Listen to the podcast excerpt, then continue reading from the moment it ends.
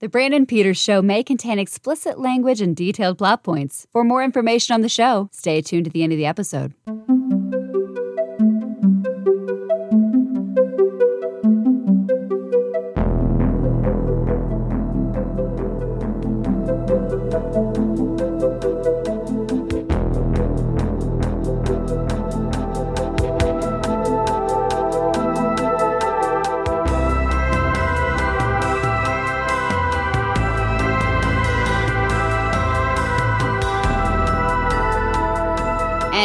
Here's Brandon.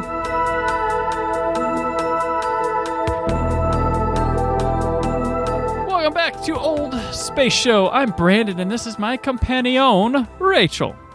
Hello, hello. This series of Old Space Show follows the story by story time traveling adventures of the Sixth Doctor and Mel, Melanie Bush. It should go the other way Melanie Mel Bush, or Mel Bush. During season 23 of Doctor Who, dubbed The Trial of the Time Lord, Colin Baker's second year in the role. Today we'll be discussing the story comprised of episodes 9, 10, 11, and 12, known as Terror of the Vervoids.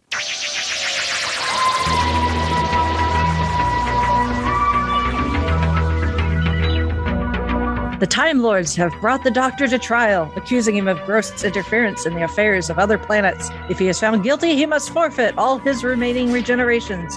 In the hope of proving his innocence, Melanie Bush, an as of yet unmet companion from later in his life, is summoned to the court. Hopefully, through her help, the jurors will be reassured in letting the Doctor go free by seeing what good acts he stands to commit as opposed to destructive ones. In his defense, the Doctor tells of an adventure from his personal future, set on board the Hyperion 3 space liner in his future. Answering a distress call, the Doctor and Mel arrive on the liner just as a series of grisly murders begins.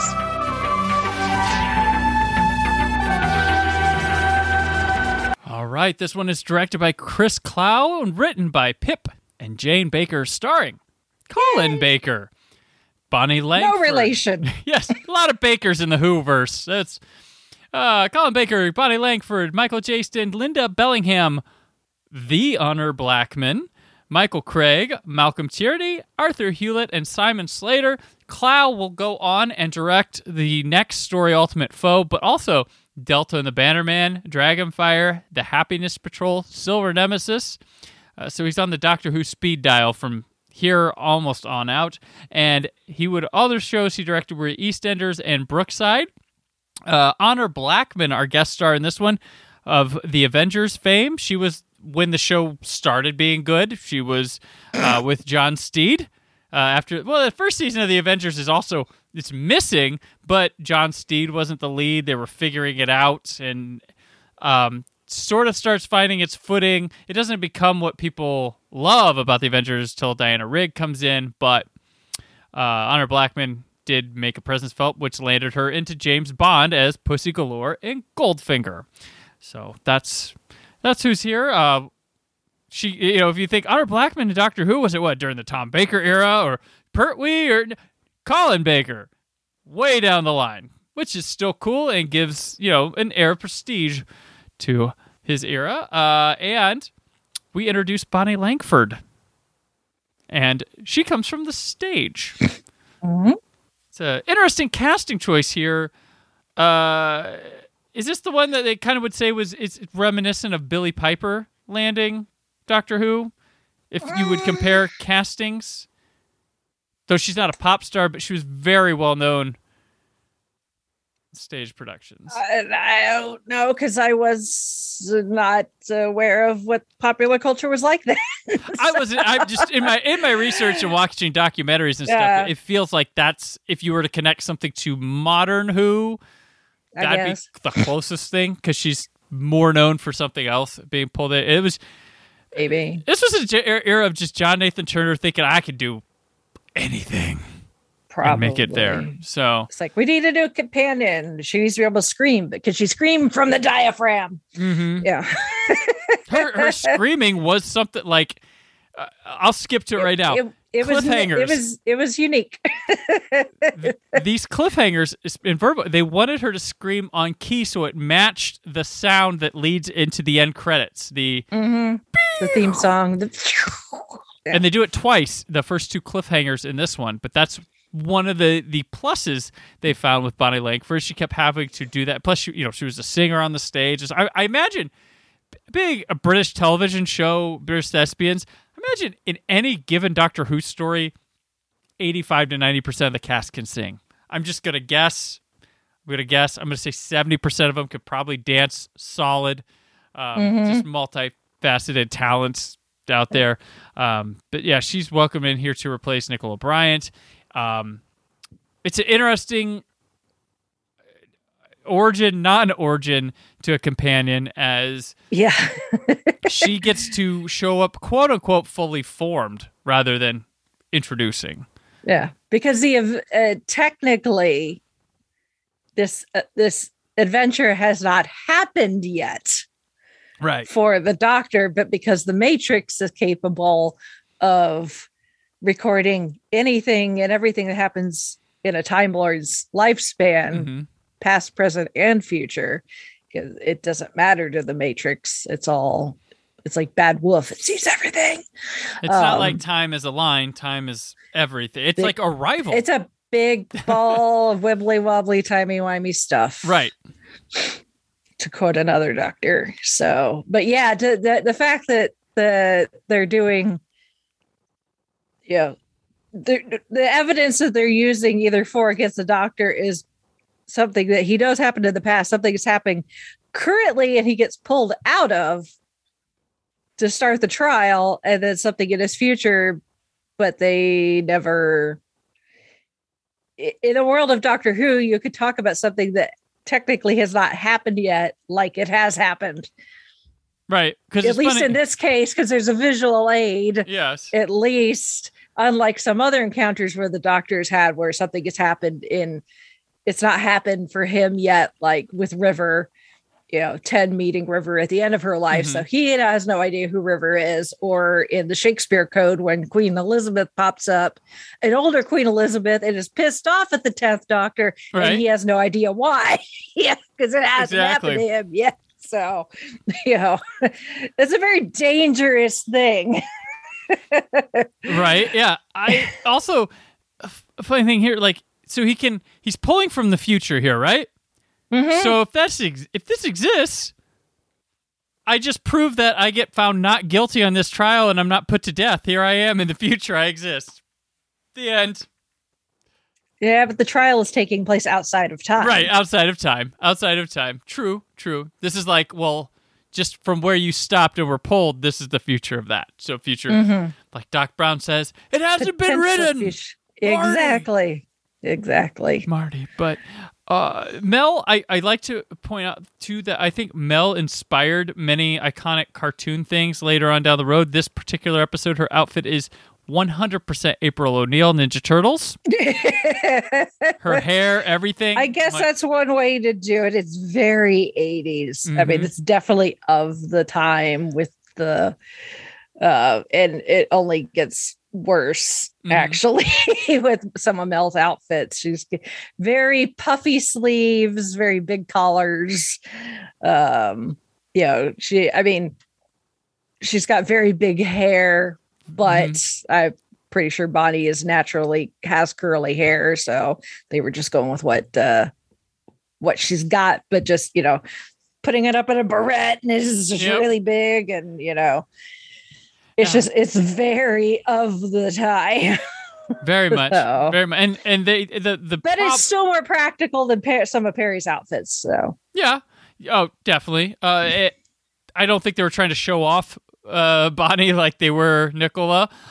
Um, but like they could. I mean, Bonnie's a good looking gal. she is. Um, she like the problem here too is because we introduced her late. We don't. We only know her background because of like written synopses. We don't. She's supposed to be this like computer tech person that never is said or comes out on the show at all. Like that's what her Mhm. Before meeting the doctor. That's what she was, and all we hear is it's a megabyte modem later in the next story. Uh, but that's that's it. Uh, and Bonnie, I I think, you know, I I think that with Doctor Who, like every doctor is someone's favorite doctor, every companion is someone's favorite. Like I think, and I don't, I really have an appreciation for all, pretty much almost any think they've and I call me an apologist or whatever, but I can see the appeals of certain eras, certain people, and understand why certain people like them, even if it's not as strongly of my own. I think Bonnie gets a pretty bum rap a lot. She got brought in at a really weird time in the show Mm-hmm. uh, where she's at, and she was only doing a two year stint. I think she does what there was asked of her, and I think she brings uh, a nice, fun, uh, like peppy kind of feel uh, to th- like for a little like fun you know Riley Gal for like a little girl watching the show to be like yeah she kicks ass or something like that you know like uh, I think she's a fun character especially for a younger audience to see and she's all in for it. She's never done like TV or anything I believe at this point or at least in a serious um, recurring role or something like this and she she does everything that's asked for her ever. Like I I don't think she's failing at it, and I don't. I I just think some of the stuff that's lacking is on the page and just in terms of production. I don't think it's Bonnie. Yeah, no, she's definitely one of those characters, much like Colin's doctor, where Mhm. Big Finish has come in to really flesh the character out, make her more, uh, you know, more well-rounded. Yeah. as a as as a companion, and I, unfortunately, I've not listened to a whole lot of Mel in Big Finish, even though I tend to listen to a lot of Six Doctor, but I Mhm. tend to veer more towards the Six Doctor and Evelyn, uh, which is one of my favorite pairings in in Big Finish. Which technically, his adventures with Evelyn also take place during this era. Mm. So, somewhere in between Peri dying and him picking up Mel, he picks up Evelyn and has all those adventures. So, He's got like a billion adventures we never knew of, but yep. I, I've listened to the one where like he returns uh Mel back while also picking her like it's a mess of a a thing. I can't remember like but like there's two two Colins and I believe two Mels in this story. It's like a really I can't remember what it was called, but it was really confusing. Uh, I listened to that one because I think it was supposed to be Mel's origin story or something Mm. following Trial of the Time Lord. Really crazy stuff. Yeah. Um, but um, let's get into Vervoids. We got Pip and Jane Baker, who did Mark of the Rani, coming back, and this is a Yay. it's a this is like space Agatha Christie, pretty much. Yeah. Yeah. Like- it's a murder mystery in space. But it, it's got the like On a, on a, uh, not quite base under siege, Mhm. but yeah. it's got like sets and and uh, characters that kind of remind me of Agatha Christie. Even like it's it, it, it fits. Like you could easily somehow trans. there- There's a bit too much going on to be Agatha Christie tightly. Yeah. But, um, yeah. I think it's, um, oh, what is it? It's the, oh, what's the Agatha Christie that when you have like people, was it 10 little Indians? And then there were I none. think. And then there were none. And then the, well, Yeah, that's the like- same story. That it was Yeah. that that had a, originated with a title that we don't use uh, anymore, and then Yeah. became the title you use, which apparently is like, and then and then there were none. That like well, I think that I think the book is and then there were none, and then the stage plays were Ten Little Indians, is where that comes from. But Yeah. all I the think same that's story. where I know it from. Yeah. It's essentially the same things. People start dying, and it's like, well, eventually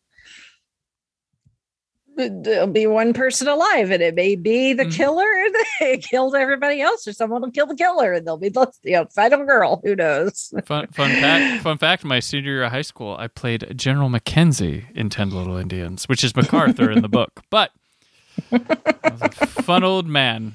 Uh, uh, but yeah, this one it's it's got a.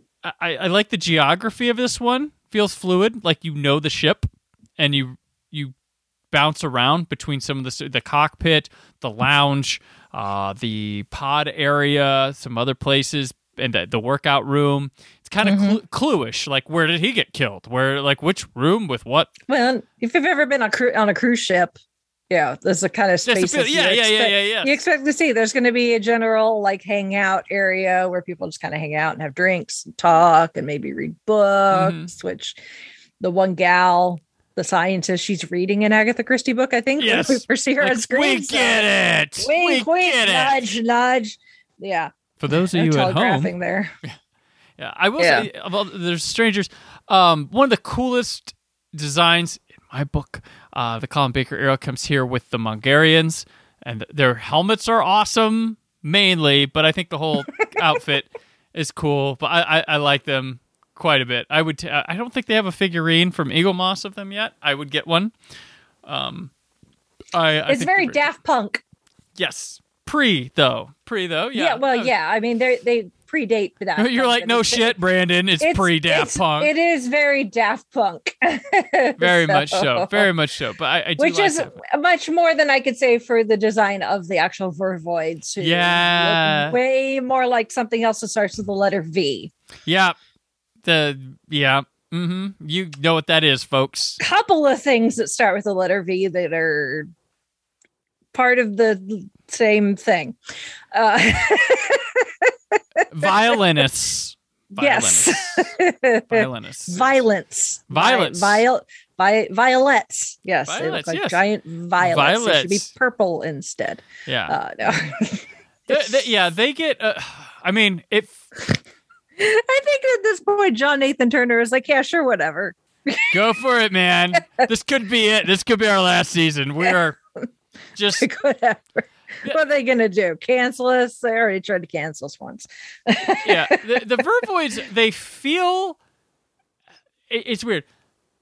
Besides their um, genitalia lookalike contest outfits, Freud would have a field day with Yes. those. they are at the, at the same time they are a bit much for this but also fit it perfectly like the look like they're over the top you know costume monsters but then it, there's like well these are kooky but i'm like well so is everything else in this ship i, I you know like it's interesting because I, I i don't know it's um one thing i do about enjoy about like this season and McCoy.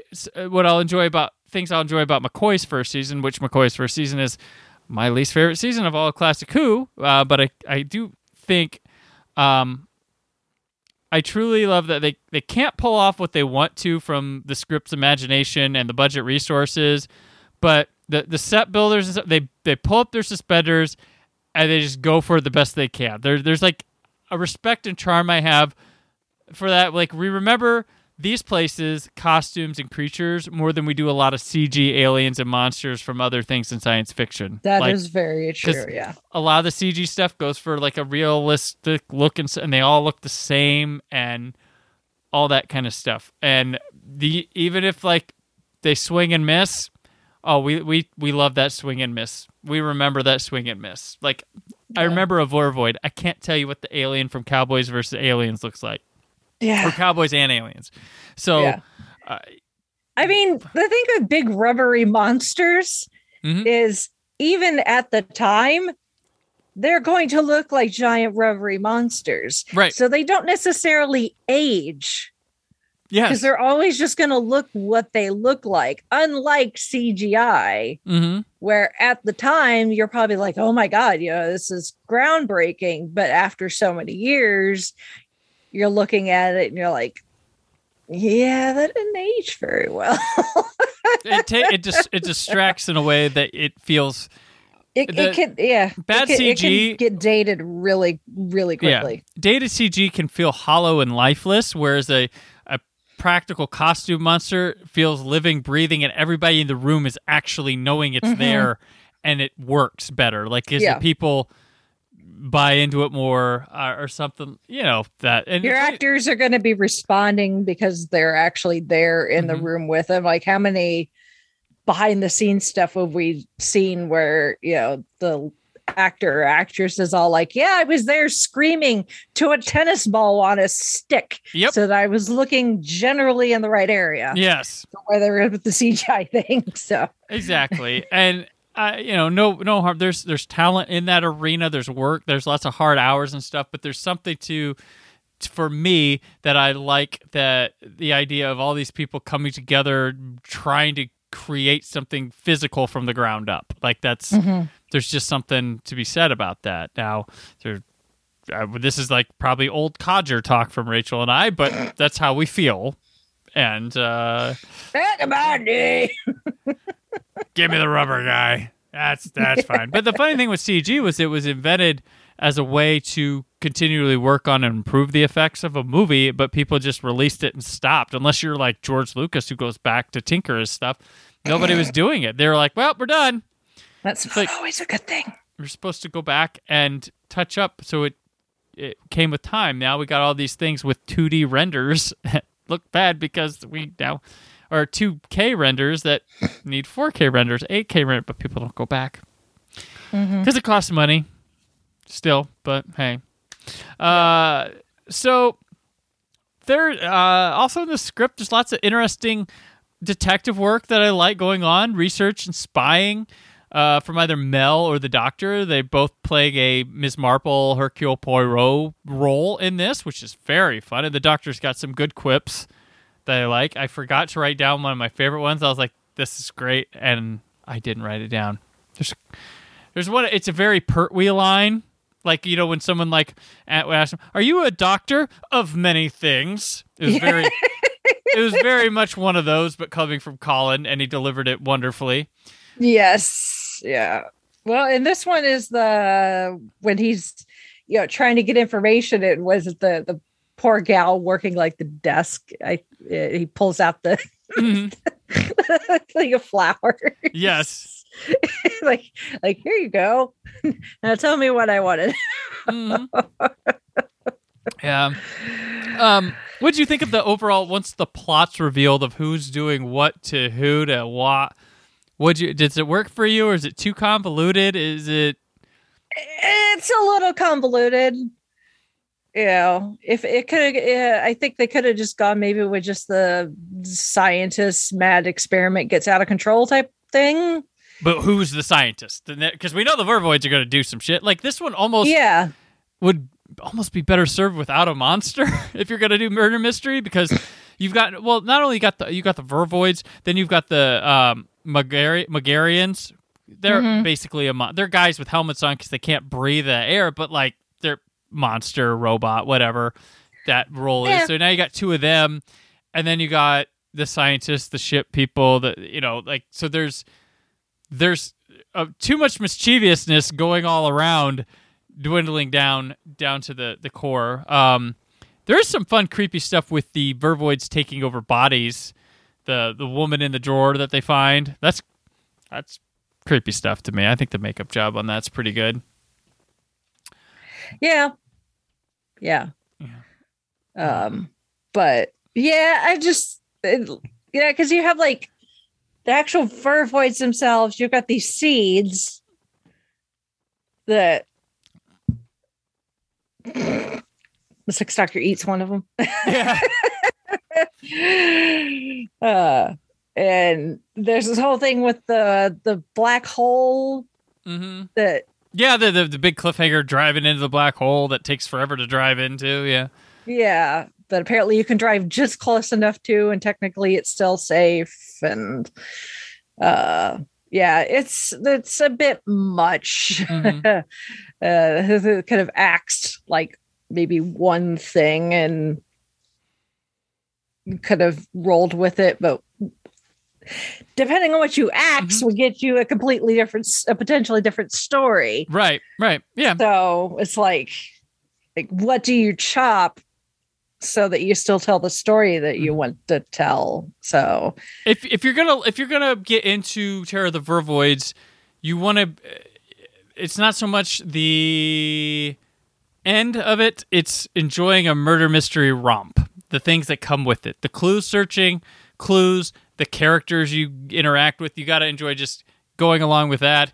because the end's going to be well it's because of this and then that led to this which this did this and now this is going for this but you got to do this so kind of crazy before we before we get to the, the the end result of this i forgot to bring up early on mel is a little concerned with the doctor's health That's the thing. yes. Uh, this is the exercise bike episode of Doctor Who. Uh, with Colin I think Mel was a big fan of Jane Fonda. yeah, Uh, maybe yeah. There was workout a tapes. big workout tapes in the eighties. That would uh, Again, uh, just a product of its time. The the Mhm. big, you know, you know, athletics workout. You know, Jane Fonda and Richard Simmons and all those. It's Mhm. just like every celebrity seemed to have a workout tape. and the carrot, the carrot juice. Oh, the, the- carrot juice. the the uh, the the doomed foreshadowing of his fate. Carrot juice. Should have just had a V8. Should have just had a V8. That's true. Uh, so in the end, uh, to to get rid of the Vervoids, the only thing they can do is accelerate their life, which means accelerate the seasons, killing Mhm. them, and which changes the charge in the trial. to Uh, genocide. genocide. Which and so then we go to we will be going to the finale, the decision, the trial of the century or whatever makes I mean, if the Vervoids had been left to live, Mhm. it's it's. I guess it. did- I guess it would. If, if you really, I think you're really philosophical about this about whether the Vervoids were actually like sentient beings or if they Mhm. were just mindless plants, more plant matter, just doing what comes naturally to try to protect themselves. You know, Mhm. kind of like a cactus. You know, cactus is going to prick you Right. it's not doing it intentionally it's just trying to protect itself so but i mean the vervoids had shown that they were not they were i mean if they'd been left to go to earth or wherever they would have been probably an invasive species Mhm. so and i mean here in on earth and, you know, especially in the united states we've got invasive species and you know the best thing we can t- try to do is eradicate them Yeah. so that they don't completely throw off the ecosystem. So I guess I guess it just depends on whether you consider the Vervoid sentient or not. Gotcha. Fair enough. Fair enough. Tell us, listeners, Yes. where are you standing in the Vervoid's life? Yeah. I mean, to me, they were they seemed kind of mindless to me. All that right. they were just kind of like, "Ugh," yeah. Fair But- enough. But I'm also on the doctor's side, so I'm very biased. Gotcha. so True that. True that. I'm sure the doctor would appreciate having another person on his side, but I wouldn't make for a very good uh, argument in the courtroom. Gotcha. I don't think. Fair enough. Fair enough. All right. Well, Rachel, it's time to return the TARDIS and set our coordinates for our next adventure. Uh, in the meantime, whereabouts in time and space can people find you? Well, every other week you can find me with Gold Standard, the Oscars podcast, where DJ Nick Zane and I are watching and reviewing all of the Academy Award winners for Best Picture in chronological order. We can be found wherever you find podcasts and on Facebook. Just look for Gold Standard, the Oscars podcast, or on Twitter at Gold Oscars Gold. Um, I'll get it right one of these days. Uh, and uh and then every week you can find me with the five ish girls podcast we're a pop culture and entertainment podcast where we talk about all things geeky and nerdy from the female perspective and again we can be found wherever you find podcasts and at the five ish girls.com where you can connect with all of our social media accounts and my personal ones as well All right. Uh, hashtag carrot juice. I'm on Twitter and Instagram at Brandon4KUHD. Written work at WhySoBlue.com. There is more for the Brandon Peters Show this week. Tomorrow, Old Space Show, Ultimate Foe. The, the verdict comes in. Be there. Stay film positive. Thank you for listening. The Brandon Peters Show is a Creative Zombie Studios production. Produced by Brad Shoemaker and Brandon Peters. Written and edited by Brandon Peters. Announcer vocals by Jessica Alsman. Theme song by Metavari. Web design and show art by Brad Shoemaker with Brandon Peters. All music and clips featured in the episode are property of their respective studios, and no infringement is intended. Additional information on this and other episodes at BrandonPetersShow.com. For any inquiries, press opportunities, or sponsorship, contact mail at BrandonPetersShow.com. The show is available on Apple Music, Spotify, or anywhere podcasts are found.